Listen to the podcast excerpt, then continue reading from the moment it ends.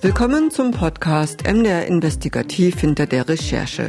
In diesem Podcast sprechen wir mit Journalistinnen und Journalisten über ihre Recherchen, darüber, wie sie Protagonistinnen und Protagonisten gefunden haben, über persönliche Eindrücke, aber natürlich vor allem über das Thema selbst. Mein Name ist Cecilia Kloppmann. Ich arbeite für die politischen Magazine des Mitteldeutschen Rundfunks.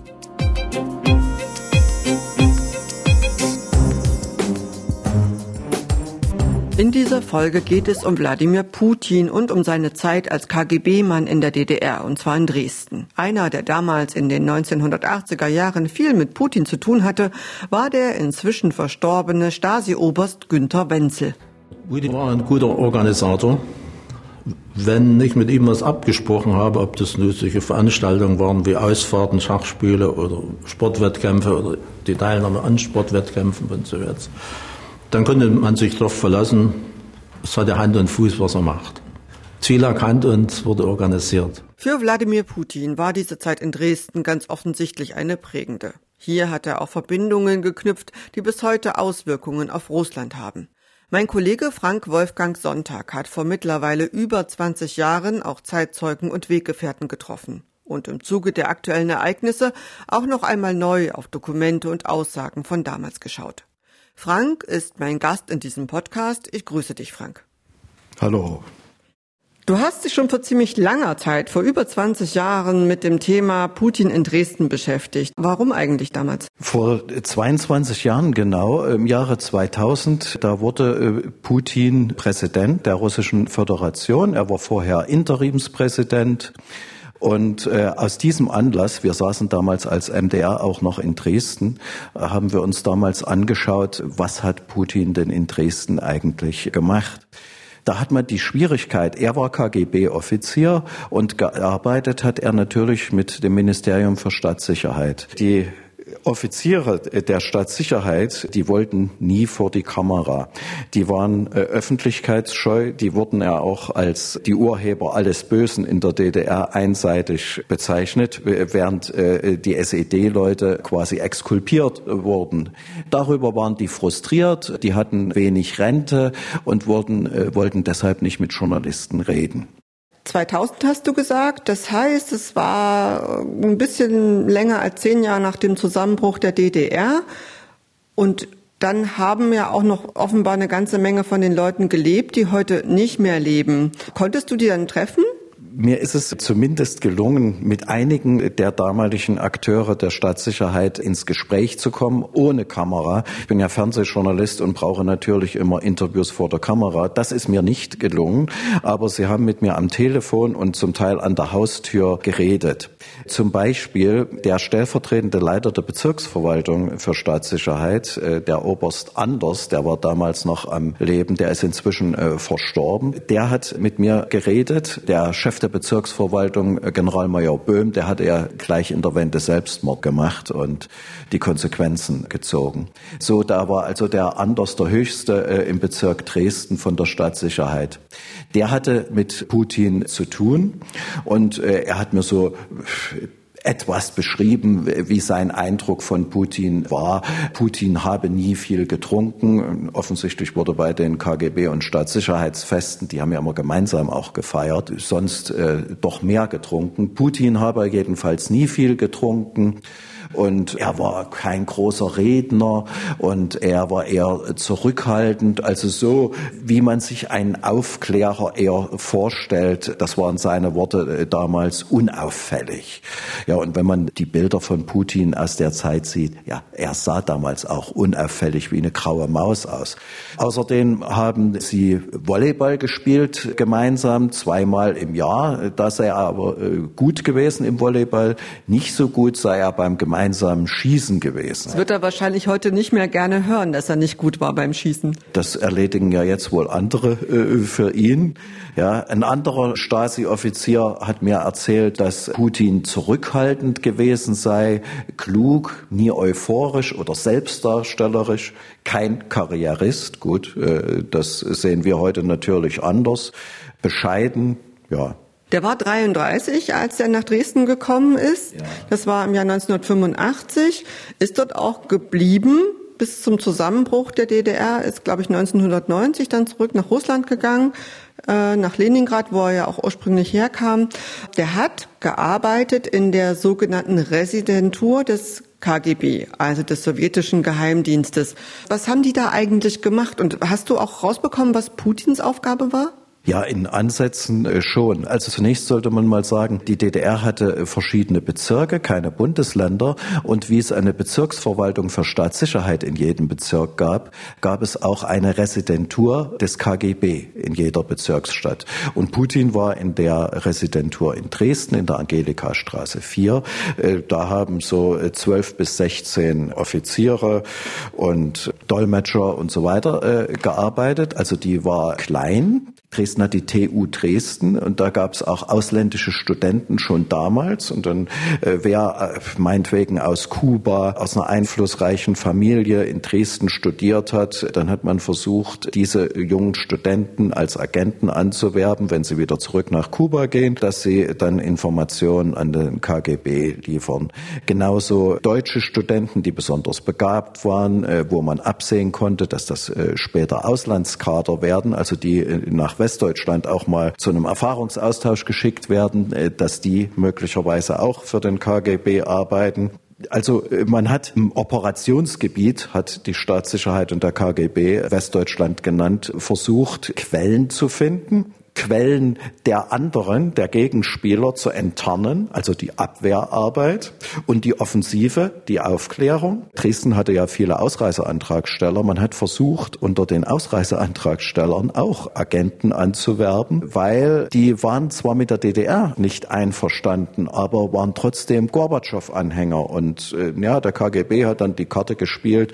Wir sind ja auch für Gorbatschow und da haben sie Ausreiseantragsteller, die dann später in der Bundesrepublik Spionageaufgaben erfüllen sollten, angeworben. Diese Residentur des KGB, war das jetzt was Offizielles? Also hat man das gewusst zu DDR-Zeiten, was in der Angelika-Straße 4 vor sich geht oder wer da sitzt? Ich bin kein Dresdner. Ich wusste es nicht. Wahrscheinlich wussten das einige Dresdner, andere nicht. Da, da, da, kann ich nur spekulieren. Ich bin aus Leipzig. Auch Leipzig hatte eine Residentur äh, des KGB. Auf der Käthe-Kollwitz-Straße war die. Das habe ich auch erst nach der Wende erfahren.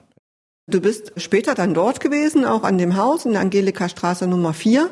Wie muss man sich das vorstellen? Ähm, ist das jetzt ein großes Haus gewesen? War das luxuriös? War das mitten in der Stadt oder eher am Stadtrand? Also die Angelika-Straße 4 ist eine äh, Villa in dem sogenannten Waldschlösschenviertel in Dresden. Das ist etwas oberhalb der Elbe gelegen, eigentlich ein sehr gut bürgerliches äh, Viertel. Diese Villa hat früher der Schauspieler Karl-Heinz Böhm bewohnt, bevor der KGB dort eingezogen ist.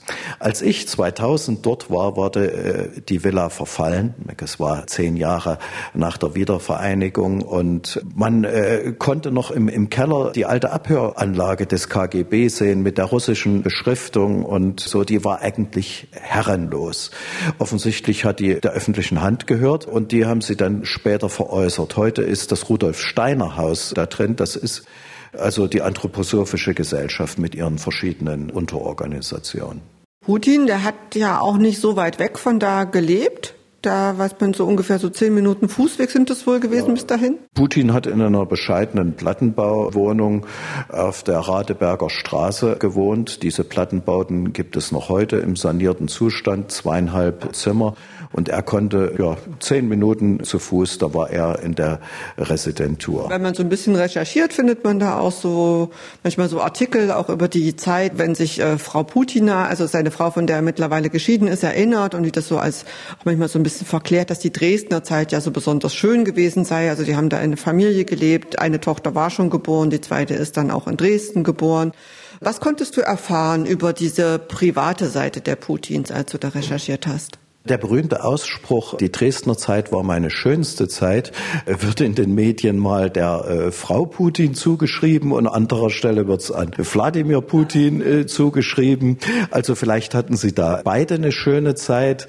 Andererseits äh, haben auch schöne Zeiten offensichtlich ihre schlechten Seiten, weil es gibt einen berühmten Geheimdienstexperten in Deutschland, Erich Schmidt-Ehnbohm. Und er hat herausgefunden, dass auch der BND eine Quelle in der KGB-Residentur hatte. Deckname Lenchen, eine Frau, die dort als Dolmetscherin gearbeitet hat. Und diese BND-Spionin, Quelle, Kundschafterin, wie man das auch immer ausdrücken will, Lenchen war mit Frau äh, Putin befreundet und Frau Putin hat offensichtlich ihre Eheprobleme auch mit dieser ja, Quelle der anderen Seite äh, dann diskutiert und so wird jetzt kolportiert, habe Wladimir Putin den Frauen in Dresden nachgestellt und es hätte wohl auch zu häuslichen Auseinandersetzungen geführt äh, bis hin zur Gewalttätigkeit. Also so ganz harmonisch wird das Eheleben nicht immer gewesen sein, aber letztendlich sind das kolportierte Sachen und wir waren nicht dabei. Aber gesprochen hast du nicht mit dieser Lenchen. Lebt die eigentlich noch? Und äh, wenn ja, wo? Weißt du das?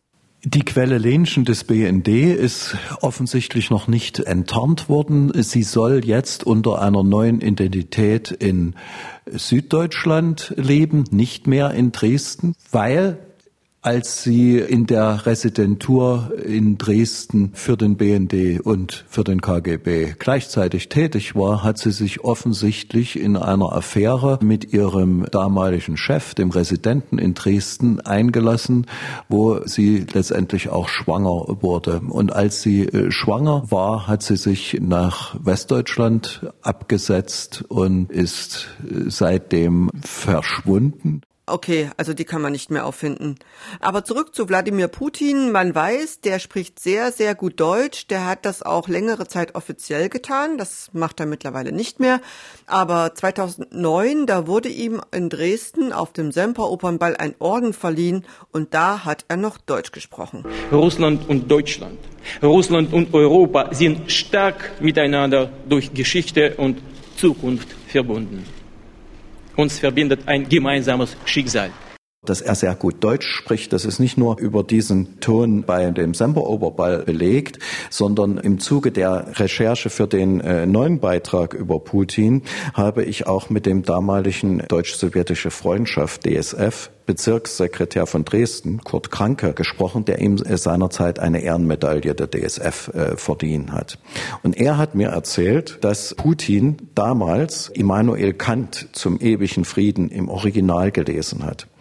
Nun ist Immanuel Kant äh, selbst für 90 Prozent der Deutschen schwierig zu lesen und zu verstehen. Also ich hätte äh, vor jedem Ausländer große Hochachtung, der Immanuel Kant wirklich auf Deutsch gelesen hat. Ich habe äh, Putin dabei nicht kontrolliert. Ich gehe jetzt mal davon aus, dass er es geschafft hat. Aber davor natürlich Riesenrespekt. Aber inhaltlich, man muss wissen, äh, die Schrift zum ewigen Frieden von Immanuel Kant ist die Grundlage für den Völkerbund gewesen, was später die UNO wurde. Die Grundlage für die Souveränität der Staaten und dass nicht ein Staat den anderen überfallen darf. Die Schrift zum ewigen Frieden ist genau das Gegenteil von dem, was Putin jetzt mit diesem Angriffskrieg äh, tut. Also entweder er hat sie nicht verstanden, diese Schrift, oder er hält sich einfach nicht daran. Oder er wollte vielleicht genau wissen, wie man es nicht tut. So ja. Das wäre auch noch eine Variante. Ja, Frank, aber nochmal zurück zu Wladimir Putin und dieser Auszeichnung in Dresden 2009. Der hat da bekommen den sogenannten St. Georgsorden. Ich habe nochmal extra nachgelesen. Der wurde verliehen an Personen, die sich für das Gute in der Welt eingesetzt haben. Überreicht hat den der damalige sächsische Ministerpräsident Stanislav Tillich. Das war auch 2009, muss man sagen, schon sehr umstritten. Schon lange gab es den Tschetschenienkrieg, es gab den Einmarsch in Georgien.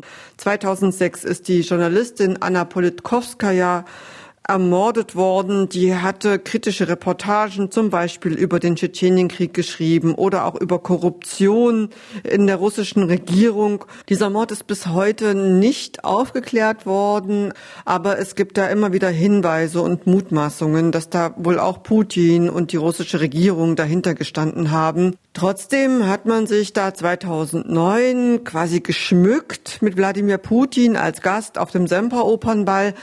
Hast du das damals eigentlich verstehen können?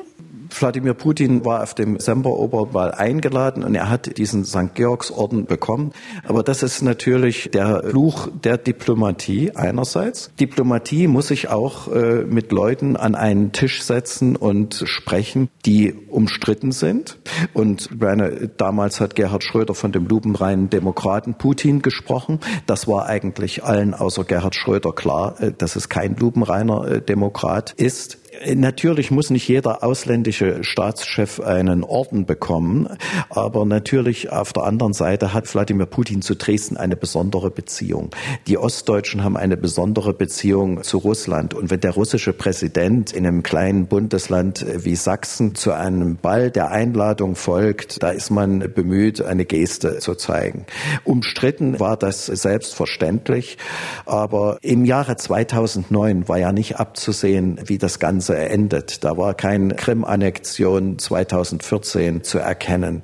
Und das ist Diplomatie, das ist Gastfreundschaft. Das sollte man vielleicht äh, nicht zu hoch bewerten. Und an dieser Stelle auch gleich nochmal der kleine Einschub für alle diejenigen, die sich den Beitrag von Frank Wolfgang Sonntag auch anschauen möchten. Den kann man finden, zum Beispiel in der ARD Mediathek in der Sendung Exakt vom 23. März und man kann den auch finden unter dem Titel Putin und seine Seilschaften auf YouTube in unserem Channel MDR Investigativ. Aber Frank, jetzt.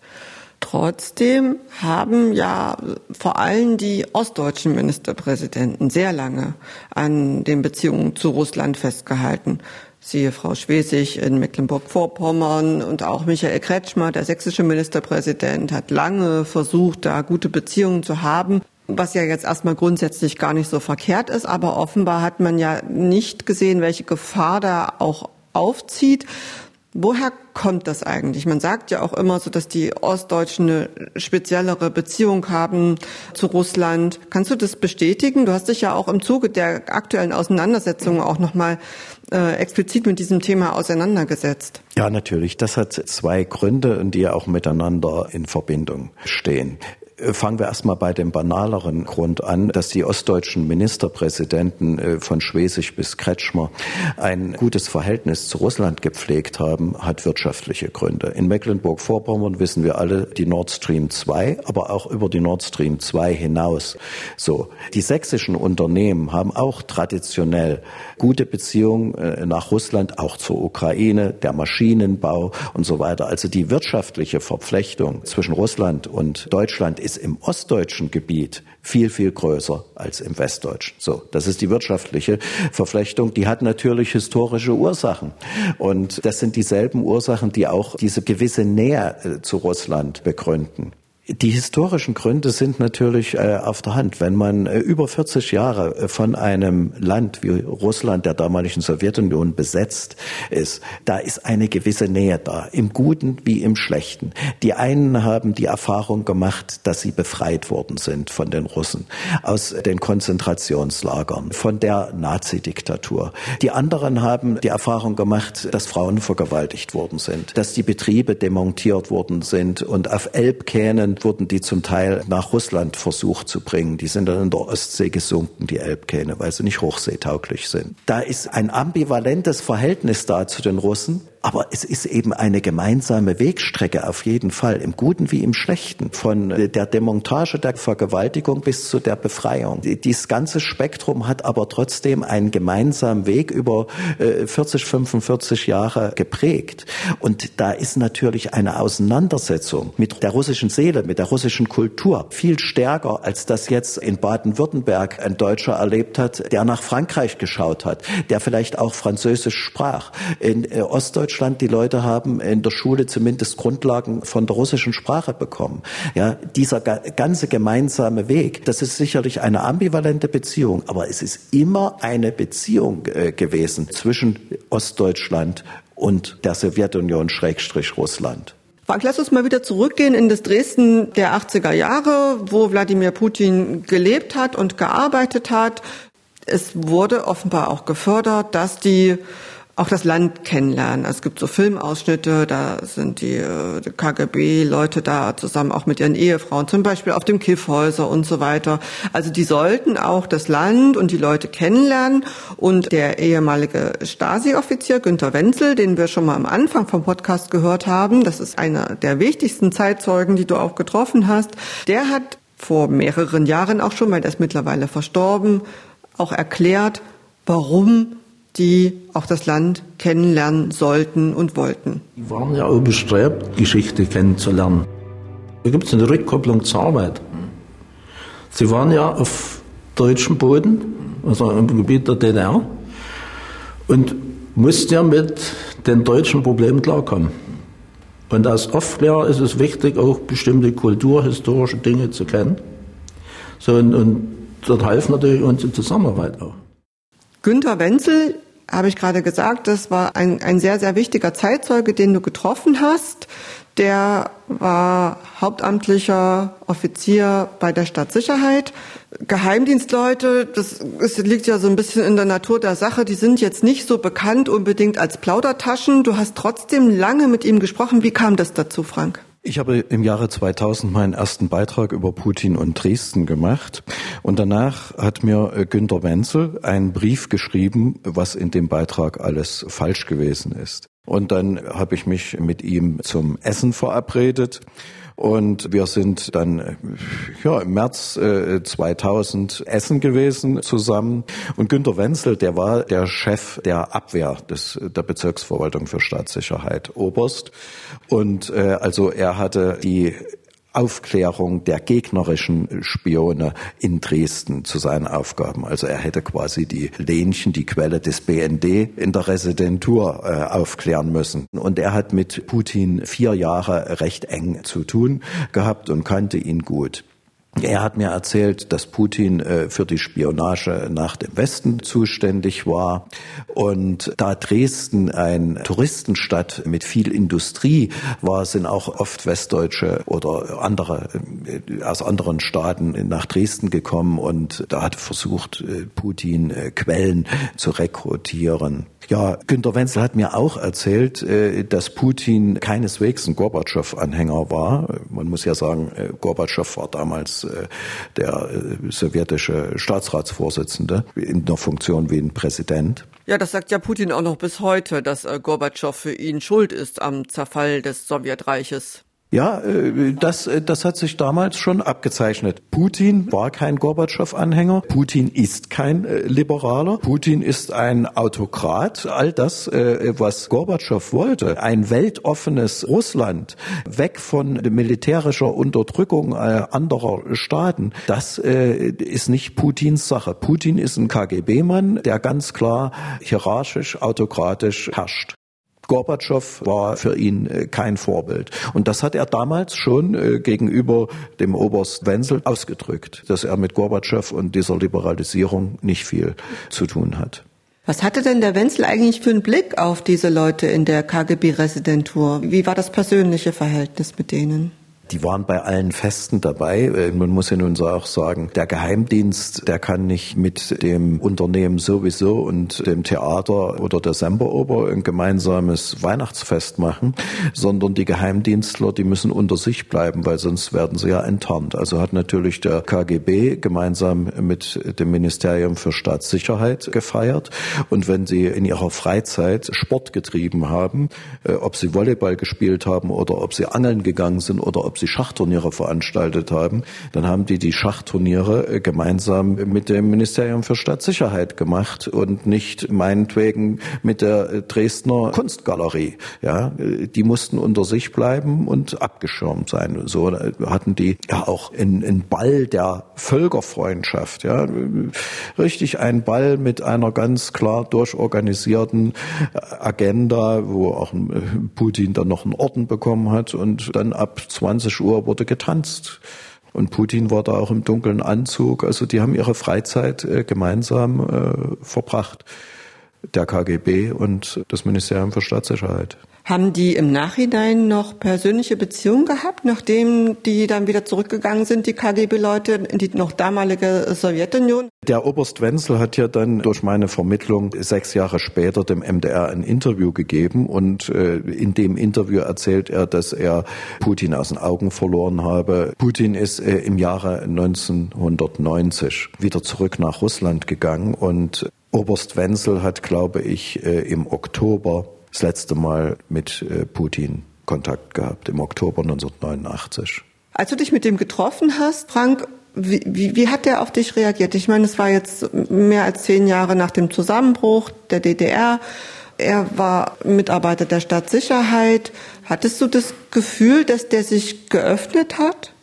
Das Gespräch mit Oberst Wenzel war jetzt kein äh, freundschaftliches. Es war ein, ein höfliches Gespräch und ich hatte den Eindruck, auch im Nachgang, dass sich Günter Wenzel eigentlich über die Einladung von mir zum Essen gefreut hat und dass jemand äh, auch offen ist, seine Sicht äh, der Dinge anzuhören.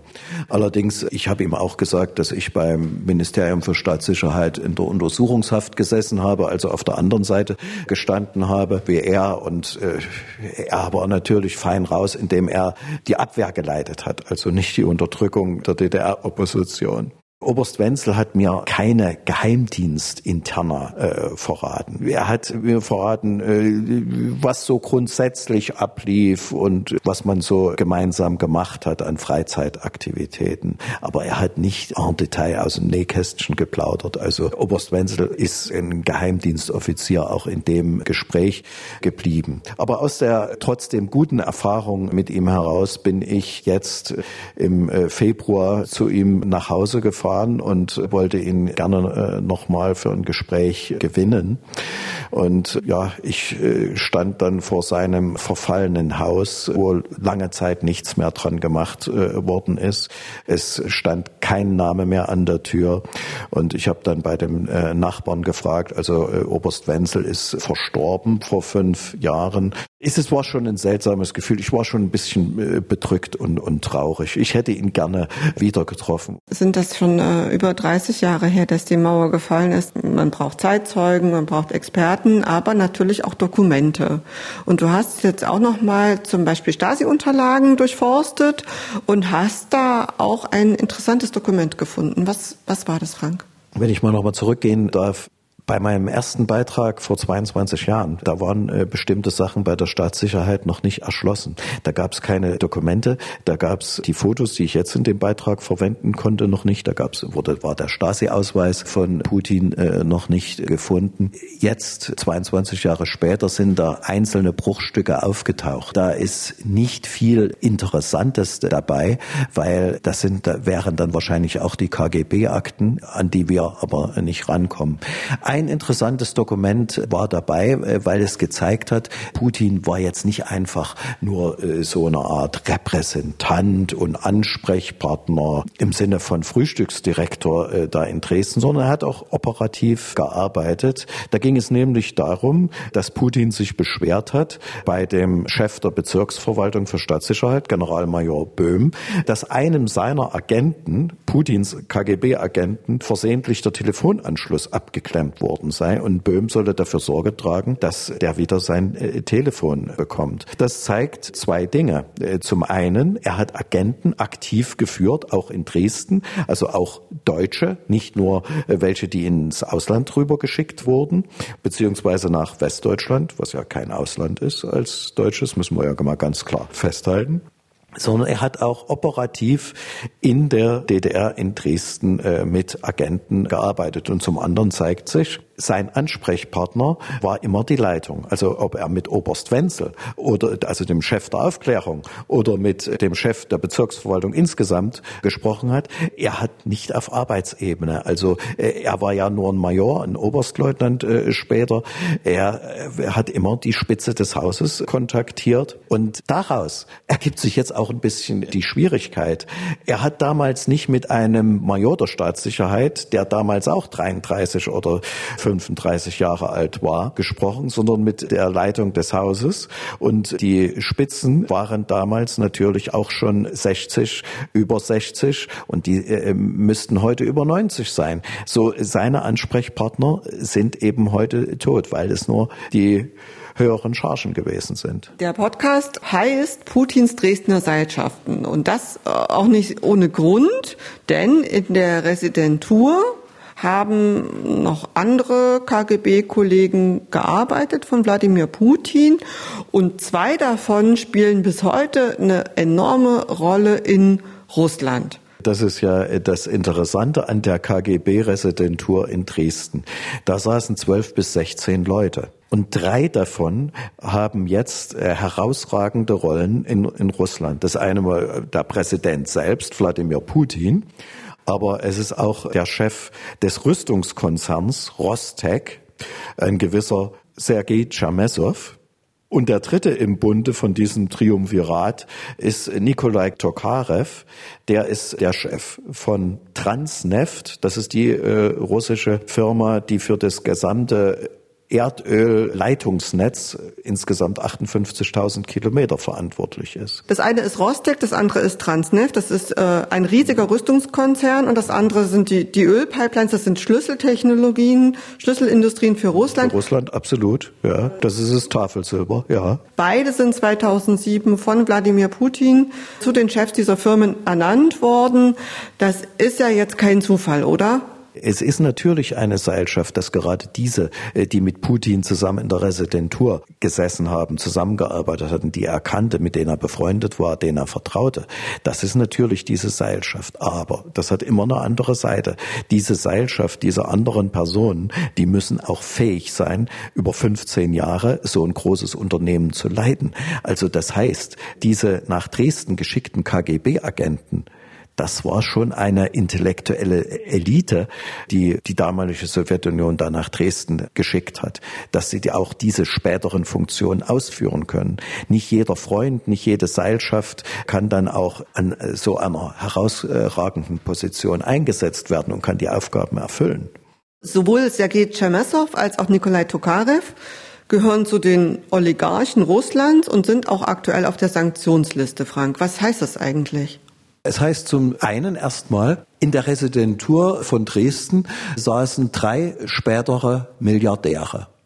Denn Chermessow, der wird als der fünftreichste Mann Russlands gehandelt. Kürzlich ist in Spanien, in Barcelona, im Hafen von Barcelona, seine Yacht Valerie beschlagnahmt worden von den äh, spanischen äh, Behörden. Diese Yacht hat einen Wert von 130 Millionen Euro. Äh, letztendlich sind Chermessow und äh, Tokarev zwei Oligarchen, äh, beide Milliardäre. Und dieses Wort Oligarchen bedeutet ja eigentlich, es ist die Herrschaft der wenigen Oligarchie. Ich würde aber eher sagen, da sie beide Milliardäre sind, in staatlichen Unternehmen Milliardäre geworden, es ist, sie sind Kleptokraten. Es ist die Kleptokratie, die Herrschaft der Diebe. Ihre Milliarden haben sie eigentlich dem russischen Volk gestohlen. Nur deshalb, äh, weil andere arm sind und sie die Bodenschätze äh, verhökern und äh, sich selbst Teile des Gewinns in die Taschen stecken, sind sie so unfassbar reich. Ich habe zum Beispiel auch in dem Film von äh, Alexei Nawalny gesehen, der behauptet zum Beispiel, dass Transneft, also Nikolai Tokarev unter anderem auch maßgeblich diesen putinschen Palast am Schwarzen Meer finanziert haben soll. Also Geheimdienstleute in wirklich Spitzenpositionen, sowohl in der Industrie und auch in der Politik, Wladimir Putin als Präsident. Es wird ja doch sehr offen damit umgegangen, mit der Geheimdienstvergangenheit von Wladimir Putin und auch von, von den anderen beiden unter anderem. Hat denn der Geheimdienst in Russland einen anderen Stellenwert als zum Beispiel bei uns? Sowjetunion, Russland bis zurück ins Zahnreich. Russland ist nie eine lupenreine Demokratie gewesen. Die Russen haben ein anderes Verhältnis zu Macht und Unterordnung und natürlich sind in Russland auch militärische Organe bis hin zum Geheimdienst viel mehr in der Gesellschaft verwurzelt als das beispielsweise in Deutschland der Fall ist. Ja, in, in Deutschland äh, sind Geheimdienstler mehr oder weniger Außenseiter. In Russland ist es, das hängt auch damit zusammen, dass der Geheimdienst viel größer ist, viel mächtiger. Wird eine solche Struktur ganz anders akzeptiert. Selbstverständlich hat der KGB in Russland und äh, die Nachfolgeorganisation des KGB einen ganz anderen Stellenwert als der BND oder der Verfassungsschutz in Deutschland. Erstens mal sind das viel größere Apparate, die weltweit äh, wohl äh, auch sehr erfolgreich operieren, die Verbrechen bis hin zu Morden und versuchten Mordanschlägen begehen. Russland ist keine Demokratie, wie das Deutschland ist und eine Diktatur muss natürlich schon aus Selbstschutz viel stärker auf Geheimdienst, Unterdrückung und solche ja, militärischen Spionagemaßnahmen setzen, als das in Deutschland der Fall ist. War es zwangsläufig, dass die Elite eines Landes, die politische und zum Beispiel auch wirtschaftliche, aus solchen Geheimdienstbünden kommen kann?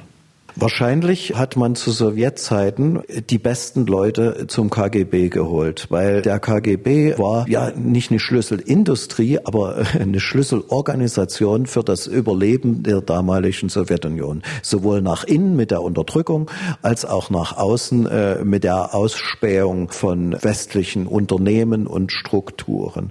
Also die besten Leute sind beim KGB gelandet und in der Rüstungsindustrie.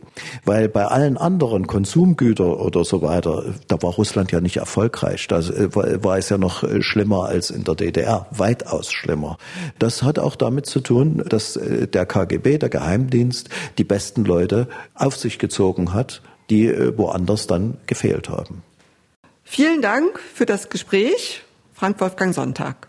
Sehr gerne, liebe Cecilia. Das war MDR Investigativ hinter der Recherche. Sie finden uns auf allen gängigen Podcast-Portalen, in der ARD Audiothek und auch auf YouTube. Über Feedback und Bewertungen freuen wir uns. Den Beitrag von Frank Wolfgang Sonntag, der Tschechist aus Dresden, Putin und seine Seilschaften, kann man sich anschauen in der ARD Mediathek in der Sendung Exakt vom 23. März oder auch auf YouTube in unserem Channel MDR Investigativ. Dieser Podcast erscheint alle zwei Wochen. Zur nächsten Folge ist dann wieder meine Kollegin Esther Stephan dran. Wir hören uns, so Sie mögen, in vier Wochen wieder. Bis dahin, machen Sie es gut.